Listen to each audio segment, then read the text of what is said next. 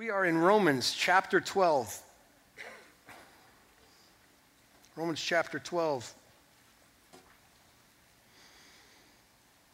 It's been a while since I've been here. I was on vacation, so I, do want to say thank you because you do provide for, for me and mine to do that. I, I, got a chance to go to, don't judge me, Coronado for two weeks. Um, and uh, had an absolute blast. Went to a Tom Petty concert. That was awesome. Um, yeah. Ate way too much, and uh, I think I wore one pair of shorts for two weeks. Isn't that great? Got a lot of sun, and, and uh, it, it, was ridiculously great, and I'm, I'm thankful. I, I did learn this, though, and I'm, I have to confess it. I realized every time I go on vacation, I come back with less of my brain. So if this thing is too simple for you, it's, it's vacation's fault. Um, anyway, we're going to try. And uh, great time to come back because Romans 12, 11 is one verse, three phrases you don't need a preacher for. Um, sad to say, you could teach this to yourself. It's that clear to us. So um, there are some texts in our Roman study where we needed to spend a lot of time and do a lot of work and pull it apart and look at it from different angles. This is not one of those passages. Uh, th- this is one that is clear, and so we're going to pray for uh, some uh, supernatural intervention. Typically, when you run into passages you assume you know, you skip it. Mentally, emotionally, and reaction, you just skip it because I, have got this. I, I, know what that means. And so I, I want to pray that the Holy Spirit just stops us in our tracks today um, and helps us see our life in light of this verse. But let's read it together and then we'll, we'll pray. Do not be slothful in zeal be fervent in spirit, serve the Lord. Pretty simple, right? That's why we got to pray. Let's pray together. God, I thank you so much for Jesus, everything that we have sung, that he frees us from sin, he frees us from the tyranny of living a life of sin. Um, and God, we do ask that you'd speak to us today. For those of us who uh, have uh, issues with hearing, I pray that your Spirit would. Uh, take them over. I pray, God, that you would convict us of ways and places where we don't line up with your word. I, I pray, God, that you would be the point of this sermon and we'd make much of you. I pray this in Christ's name. Amen. Now, I could just jump into this, but I'm not going to because uh, I think we need context. Uh, chapters 12, 13, 14, 15, and 16 could be some of the most misused passages in Scripture because some people just jump into this passage of pragmatic, practical lists of do's and don'ts and run ragged on themselves and other peoples without in, in view of the first 11 chapters. So we're going to just take a couple minutes and put it in context so that we don't do the same thing. It is so important because by nature, every person in this room is a legalist. You'd prefer a list. In fact, if I came today prepared with a list of things, and here it is, I've boiled the essence of Christian living down to 10 things you always want to do. You guys would be happy. It'd go on your refrigerator. You'd make bracelets out of it. It'd be a wonderful day, but it would make us a, a, worse place to go to church. It would just make it brutal. Um, because we ultimately looking to feel good about ourselves. And the way we typically do this in our religion is to measure our life based on others or based on a set of rules or standards and say, God's got to be pleased with me now. And that isn't what we studied in the first 11 chapters uh, of Romans. If you've been around, it was, I think, 18, 19 months ago, I think we started this study. And you've heard us say in triplicate that this faith that we have is nothing to do with lists. It has nothing to do with morality or, or, or being good or religion or success or achievement in it.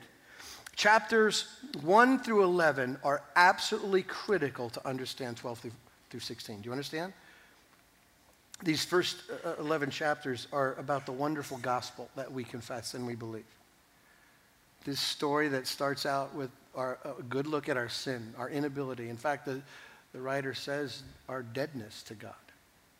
And not even a passive deadness. We're described in enmity. We're at war with God. In our deadness, we are resisting Him. We're not even neutral. We're so messed up.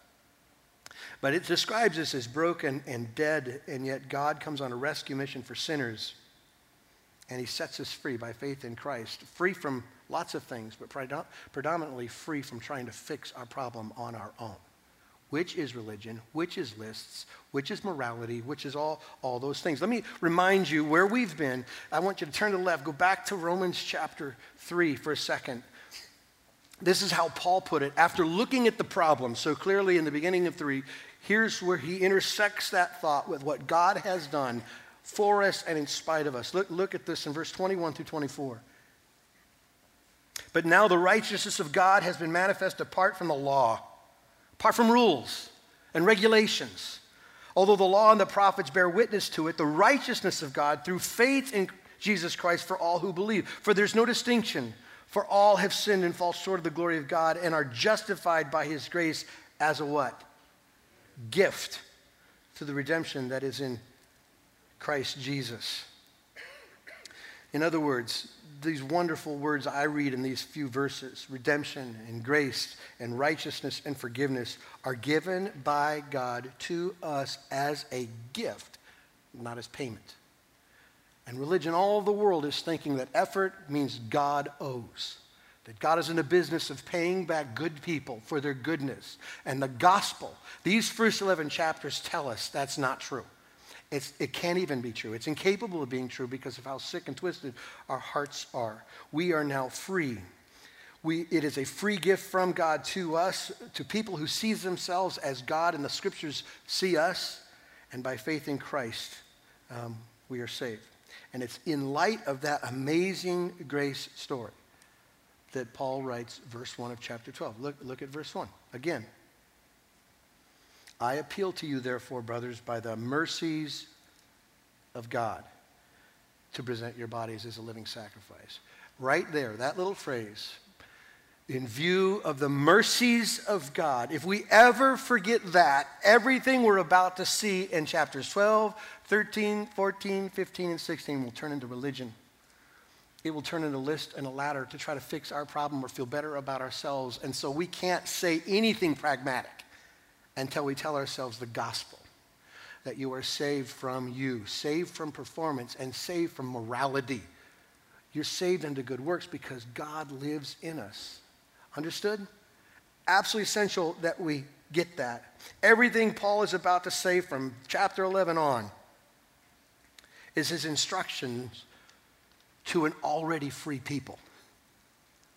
You're already free, a free church. And what he tells us is what we get to do, not what we have to do. That's what free people do. I enjoy him. Look what I get to do in serving him. And he tells us the story of what God is doing in us, not what we can do to appease him. And, and, and we've got to get this because if you don't get this, what we're about to read, you're going to see as rungs on a ladder, not a relationship with a person. And it all falls apart. Okay? So, with that in mind, in view of his mercies, in view of this wonderful gospel story that sinners can be saved by faith in Christ, we see um, a very, very simple, simple passage.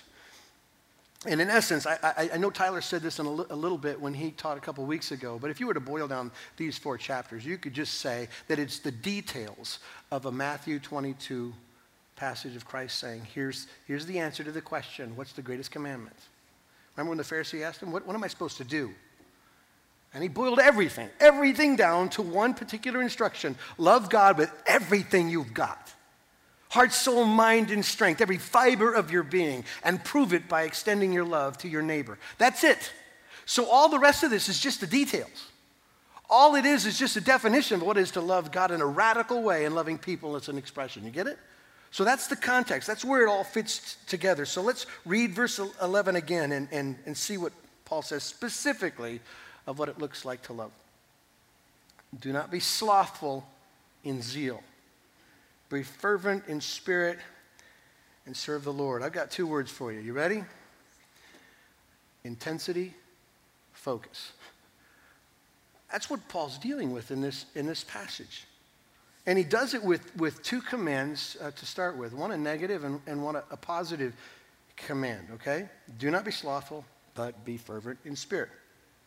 This last week, I went online and I took uh, a personality test. In fact, I took two personality tests. I think I failed them both, if that's possible. Um, and here's what I mean one was a sliding scale, you got to pick an ish uh, on a question, and one was a yes or no. And both of them came back, and I went, that's not me. It picked me as average, it, uh, like indifferent. I'm not that guy. Um, so I thought, well, that, that doesn't work for me. And, and I, I, I just use that as a way to say some of you would read verse 11 like I read that personality test. And you would look at this verse and go, that's just not me. I, I don't work hard and I don't have zeal for anything. I'm pretty neutral. I'm, I'm right down the middle. I don't swing too far. I'm, I'm safe. And you would look at this command and go, that's got to apply to those people who are really lit up somewhere.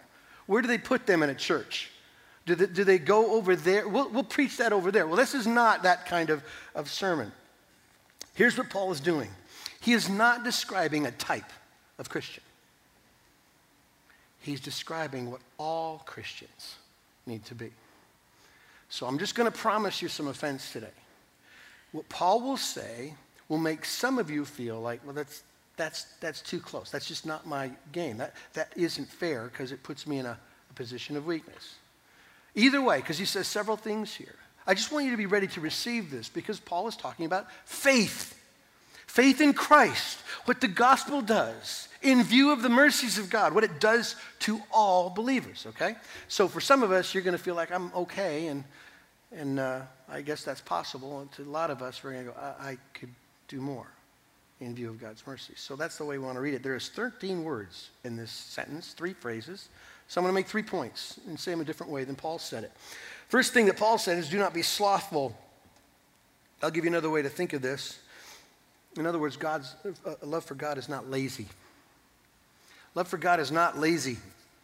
The word slothful is, is the idea of slow or lagging behind. Um, it's, it's lazy. That's exactly what it means. Someone who just is not doing anything. Uh, zeal, the word zeal there, do not be lazy in zeal. Zeal is earnestness, it's diligence, it's intensity. In other words, this is for you pragmatic types who like to work. The kind of people who um, just get stuff done. This is, this is the redneck version of Christianity, get her done. That's, that's exactly what he's suggesting here, okay? Do something. Don't lag behind in your intensities. Pick stuff up and work. Okay? Now, in other words, I'll say it this way just to make it really crystal. Don't sit around feeling your way through things. Get busy. Okay? Some people contemplate too much and do very, very little. And Paul's suggestion here, not being lazy in intensity, is work. Get busy. Okay? It's, it's his idea of 1 Corinthians chapter 15. At the end of this chapter, his instruction is be steadfast, be immovable, always abounding in the work of the Lord, knowing that your labor is not in vain. I love Paul. He always throws out that kind of concept of I, I buffet my body and I make it my slave. He's always talking about the effort he puts towards the kingdom of God in view of the mercies of God. And so some of us in here look at that and go, Preach it, Brother Paul. That's just right down my alley. I love that. You're a type A aggressive. You guys should be saying amen to this stuff because this is for us, right? You're glad this is in here. Um, in fact, you can't understand why people don't work. And let's, let's just limit the discussion to service to the king. How is it possible that a church would ever have to make a request for people to serve? How is that possible in view of the mercies of God? There should be a line of people waiting to serve. There might be. I have no idea what I'm saying. But, but, but just, just say, why would the church ever have to say, hey, we have a need? In view of the mercies of God, the church should be lining up to work. To work. So, some of you heard it this way. Yeah, that's right. Get off your tail. Do something. Because 10% do 90% of the work. Somebody said that once. I had a, this is 30 years ago. I worked in a laborers union in Chicago and I had a foreman. If you, were, if you were walking somewhere, anywhere on the job site without carrying something, he'd yell at you. What are you just walking for? You shouldn't just be walking, carry something. Make it a profitable journey. Pick something up and carry it. I guess, in essence, that's what Paul is saying. Get something done. And, and, and some of us, to be fair, instinctively see life this way intense, driven, type A, accomplishers. You set agendas, you wake up in the morning early, you go to bed at night, you get your to-do list done, you, you've got it wired, and, and you just, all you got to say to this is amen. Amen times 10. Love it. Bring it some more. And so you would line up with what Solomon, the wisest man who ever lived, said in uh, Ecclesiastes 9 whatever your hand finds to do, do it with all your might. And that's how you wake up every morning to wring every drop out of life, to work really, really hard. Now, some of you love that, and I, I get it, but, but we've got a flip side to that coin a little bit. For those pragmatic types, just get it done types, there is this second aspect that Paul says. He says, Be fervent. This is the positive command be fervent in spirit. I, I've kind of written it this way love for God is passionate. Not only is it not lazy, it's passionate. Fervent just means to be stirred up emotionally. Now, here's where it starts to rub with the pragmatic doer. Because doers don't necessarily feel their way through things, they just see the list and get it done. This, this person, this command of Paul to the church is to be stirred up, enthusiastic. The phrase actually means to boil over, to boil over the edges. It means to feel deeply, it's passionate. In fact, passionate people have a tendency not to see the task done, they just feel it really strongly. And Paul says, be that too. Do both. The word spirit there, some have debated whether it's referring to the God spirit or our spirit. I, I, I think that's too much minutia. I think it's both. I think the, the essence of what Paul is saying here is be stirred up emotionally, boil over, be passionate for God and the things of God. That's exactly his point. In other words, our spirit is energized by the, by the Holy Spirit. Let me describe this person for a second. this person um, doesn't need to be guilted into doing anything.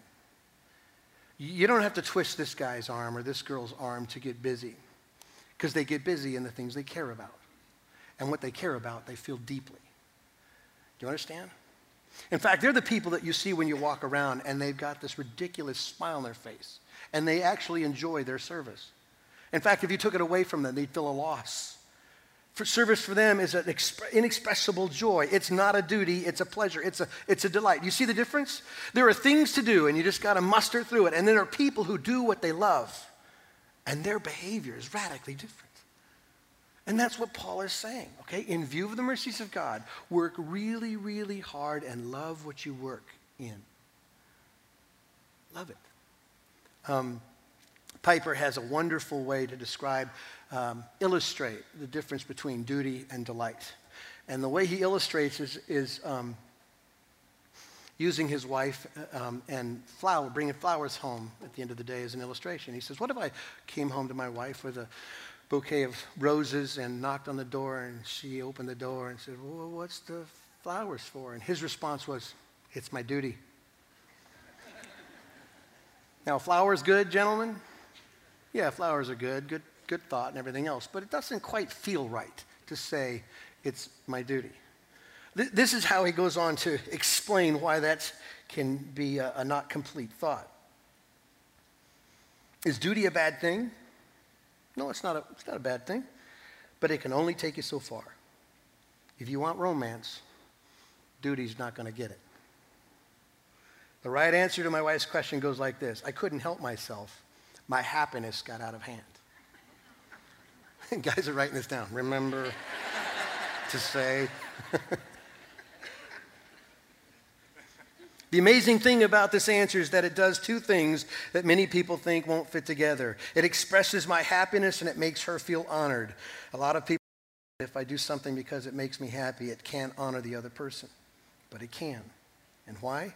Because delighting in someone is a very high compliment. If you enjoy someone, two amazing things happen. You get the joy, and they get the glory. And this is this cute little phrase he has pleasure is the measure of your treasure. Make sense? When you enjoy someone, you are giving them the highest form of compliment that you can give them. I just love you. That's why I'm doing this. You can't wipe the smile off my face. My joy is too great. And I'm busy working. You get make sense? So if you put the two halves of this first verse or this verse 11 together, this is what Paul is instructing for every Christian. Ready? Do lots and lots and lots and lots of work, Christian, with all of your heart because you love to do it. Pretty simple, right? I told you you could, you could preach this one yourself. One writer put it this way be as pragmatic as a businessman and as passionate as a poet, if that helps you.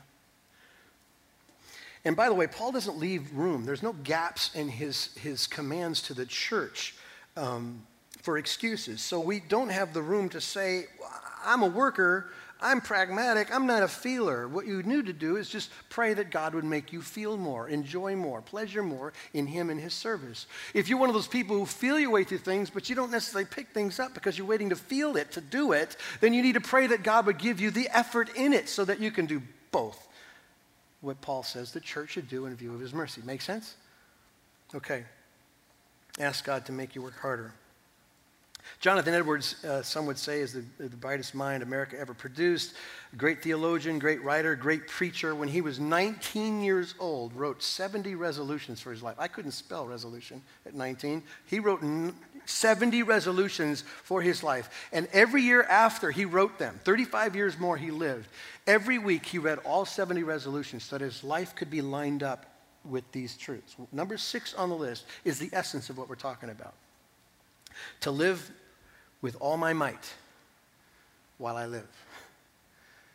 I'm not going to bed at night wondering if I worked hard or I loved much. I'm not doing that. It's getting everything that I have. And, and, by the way, I have to put some cautions and some warnings on you. Sometimes people hear with a filter, okay? And so you hear this idea of work hard for the king and be passionate for the king, and you you continue to find yourself the exception to the rule. And I want to give you the warnings that Jesus gives to an indifferent, apathetic people. When he's writing to the church of Laodicea in Revelations 3, he has some fairly hard things to say. And he says this. And this was a church known, known for being in the middle. Okay? Not too hot, not too cold, just right there. Jesus says, I know your works. You're neither cold nor hot. Would that you were either cold or hot. So because you're lukewarm, neither hot nor cold, I will spit you out of my mouth. That's Jesus' comment to a moderate church. To a church who is uh, living their life based on balance. Jesus said in Luke uh, chapter 10, here's how you love me heart, soul, mind, strength. And if there was another word that would extend and enhance the definition of everything, he would have put it in there. Jesus simply said, There is one way to love me. One way. Everything you got. Remember? God said um, to the prophet Jeremiah this wonderful promise You will seek me and find me when you seek me with all of your heart. Half hearted followers wonder where God is. They don't feel his presence. They don't sense his joy. They don't see his power in their life because they're trying to manage the middle. The gospel doesn't make average people. It doesn't bring moderation in us. It brings extreme things like hard work and love. Do you understand? That's what Paul says. It changes us from an indifferent, lazy group of people focused on the king and his kingdom. Pretty simple. We're not talking about a personality strength here.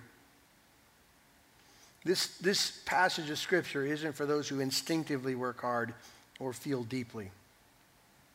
This is God's heart for all believers. In other words, intensity matters. Passion matters. Passion in our worship matters. Expression, it matters. God says that. Work matters. Serving matters. Stepping up matters. Faithfulness, finishing strong matters. Our, our generation has walked away from what it means to finish, have no concept of what it means to finish. The idea of being young and growing old, doing one thing and serving the king, having a, making a difference in lives. I just want to keep moving, just keep moving. The next thing that does something for me, we are anemic because people don't know how to finish. And that's all Paul is saying. If you love him, in view of his great goodness and mercy to you, if you love him with everything you got, you're going to work hard and you're going to care deeply. Does it make sense? With everything that you've got. And he instructs again in Galatians 6 don't grow weary in doing good. P- people aren't going to necessarily always love the work you do or notice it. And people can be mean sometimes and make judgments of your life. I got a call this week that made me feel like I was being judged. It happens, it happens a lot, but they can't derail this. Don't grow weary in doing good in view of what? Not the person or their comments or the struggle or the fight, in view of his mercies. These things happen in my life. So, so far we've said love for God isn't lazy, and love for God is passionate. Here's the third thing um, he says serve the Lord. And I've defined it this way love for God serves. Pretty simple. Love for God serves. These uh, three small words are so important. I don't know how, how to describe their importance. They're absolutely huge. Th- these three words are what make this a Christian message. If it wasn't for serve the Lord and all I said to you was work hard and love a lot, we would be moralists. We'd be religious folks. And, uh, and maybe put it in the most negative way I could possibly be, we'd be pagan, humanistic, try harder, burdened people, is what we would be. It's every other religion in the world trying to do things to get where they think they want to go. But, but this phrase, this is what it makes it distinctively Christ centered. It's our focus of our work and our passions. It is the motive behind everything. Without this phrase, you could just blow me off. In fact, I would tell you, without this phrase, you should blow me off. Because who am I to tell you to work harder? And who am I to tell you to care more? As soon as I put there, you see that Paul puts there, because of Jesus, well, it all makes sense. It all makes sense. We don't serve ourselves. We don't serve our plans. We don't have a kingdom. We serve the King, and his name is Jesus. Amen? And he, he's changed everything. We are saved from, God, from our sin and God's judgment. We have eternal life. We cannot die. There is life in joy forevermore. There is no judgment for those who are in Christ. There is nothing that can separate us from Christ. God takes all the messes of our life and works them together for our good and His glory. There is an eternal weight of glory waiting for those who suffer in Christ. It can't get better than that. He's the focus and the intention of every good work, right? So, He's the outcome. And so the way we need to think about it, church, is this. Our joy in serving Christ expresses itself with this attitude. We get we get to serve jesus. Think about that.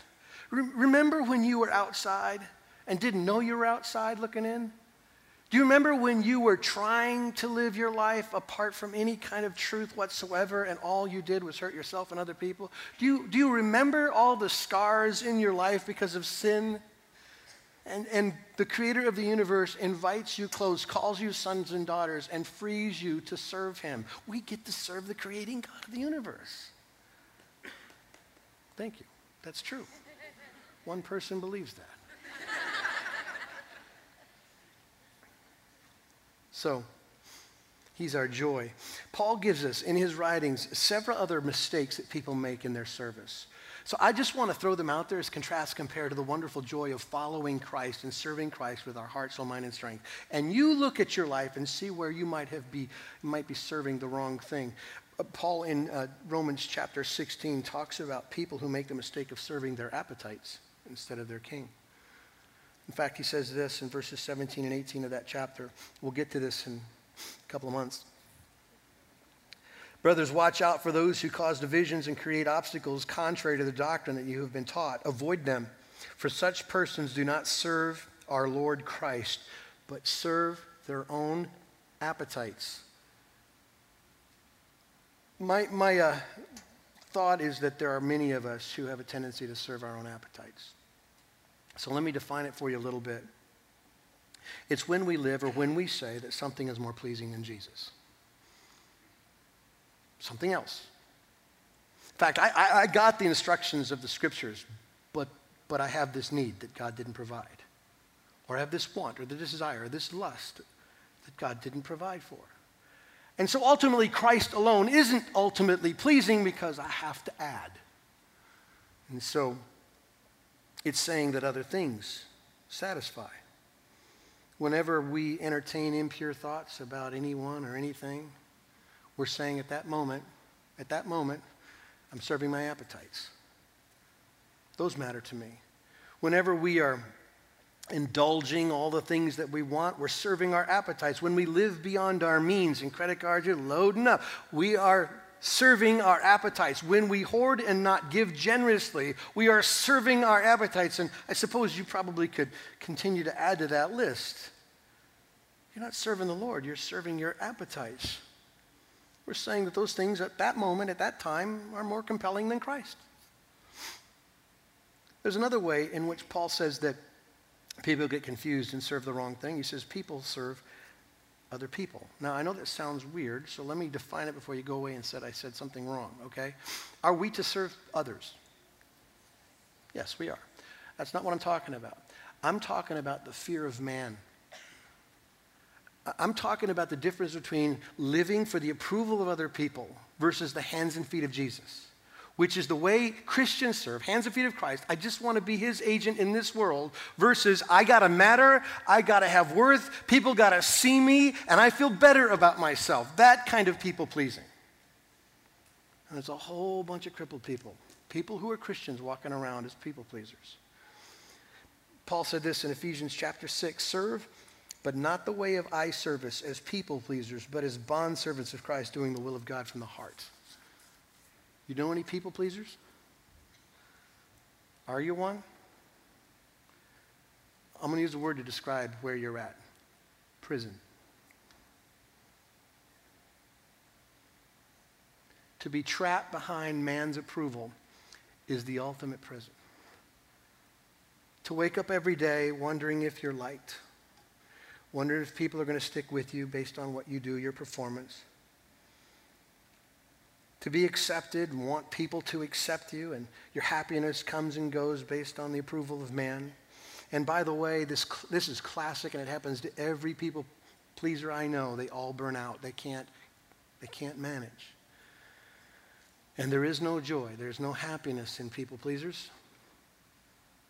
And so there's a way we can serve the wrong thing when we're busy about having others give us approval. But here's what Jesus did for the church. He gave us liberty and freedom. And you know what the gospel ultimately says is that God knows your entire story, right? Everything, everything you have done, even the secret stuff, the motives and the intentions, all, all, all the stuff you're certain is buried somewhere. He knows that. He knows right now the entire, the entire essence of every thing in your life, and He knows what the future holds for your life. He knows all the blunders. And watch this. This wonderful story of the gospel. He not only knows everything, but He fully accepts you in Christ.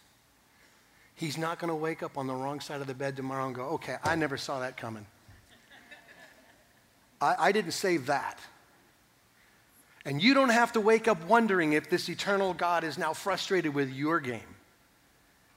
Because in Christ, he sees it no more.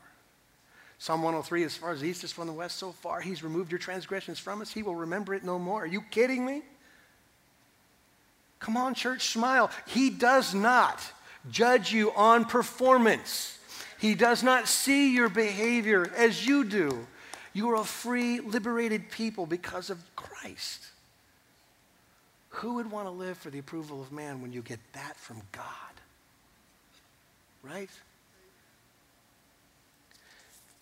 There's one other way in which people serve the wrong thing. And Paul says that they have a tendency to serve the law. We already saw this in Romans 7, verse 6, where Paul said that we are released from the law, having died to that which held us captive, so that we serve in a new way of the Spirit, not the old way of the written code. Let me just put this in our vernacular, okay? There are people, Christians, who were still convinced in the illusion of self righteousness. I actually feel better today because of what I've done. Like you're not following any specific Old Testament commands, maybe. You, you've got your own list of things that God finds really, really attractive. And so you live based on those, and your emotions go up and down based on that list. And so you're a better self righteous person than you are a grace person. In fact, you don't even need the gospel of freedom because you've made your own law. And that's why Paul says this, this, you've been set free from that law that law of, of enslavement, And you get to serve in the new way, the new way of Christ. And so Jesus came, and we know this, and we've studied this. Jesus came to fulfill all of law, the law's requirements. Everything that the law needed from us, Jesus did for us. Do you understand? And it's not a burden to us anymore. And a better way to think of this is that this new law that Paul talks about in Romans 7 isn't a law at all, it's a person. The new way is Jesus. Trusting in Jesus and his sacrifice, trusting in Jesus and his righteousness. Two ways, two invitations, right? My sin to Jesus on the cross, fully paid for and fully punished. His righteousness to me, fully holy as, as God's own Son is holy. God doesn't see any difference. It's not a law, it's a, it's, a, it's a relationship. It's the person of Jesus Christ that empowers and energizes our work and our passions, right? And by the way, and here's the kicker if you're looking at this small little list that Paul gives, these two little phrases, work really hard and give it everything you got as far as passion, you go, well, that's a, that's a tall order. Well, God provides the effort for that too. Remember what Paul says in Colossians 1. Paul says, I toil and struggle with all the energy that he provides. Where's the gas come to do this? It comes from Christ. First Peter, Peter says, whoever serves is the one who serves by the strength that God supplies. Everything we need for life and godliness, God has made a way for. Okay?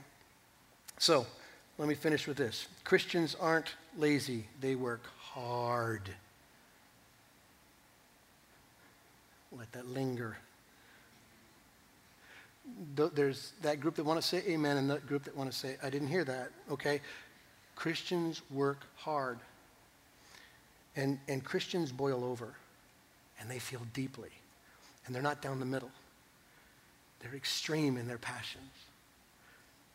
And they serve their Savior with joy. Let your face know that you're saved, okay? And the reason why is because of the love that God has poured out in our hearts. That's why this happens. So, can I leave you with two things to consider today before we pray? I want you to make a decision today to stop hiding behind your personality. You have to consciously make this decision. I am not going to use me as a reason not to obey this. I have heard too many people in the church say, that's not me. That's describing a type. It's not describing a type. It's describing a Christian saved by Jesus, okay? So you make this decision today. You're not going to hide behind your personality anymore. You can't say that work is for somebody else, and you can't say that passionate living is for somebody else. If these things are simply coming up short in your life, then do what the scripture suggests you should do. Call it what God calls it, call it sin, confess it, repent of it, remember Romans chapter 12, verse 1, in view of the mercies of God, you go and, and, and, live that way and simply ask God to light the burner, okay? Just ask Him.